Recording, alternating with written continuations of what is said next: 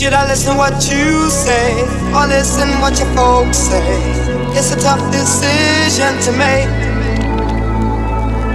I don't really wanna lose you, but I don't want your folks to turn me over to the hands of the law.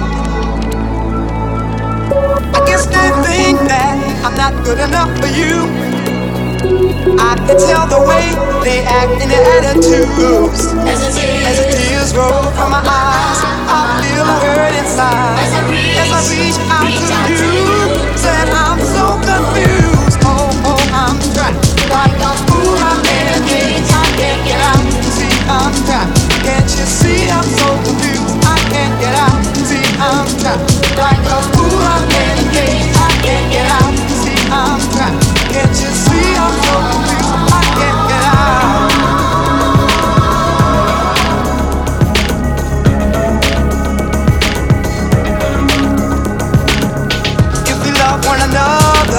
why should we let this go further? Can't you see it's gonna pull us apart? If you think I can't afford to support you if you want to, ever think about never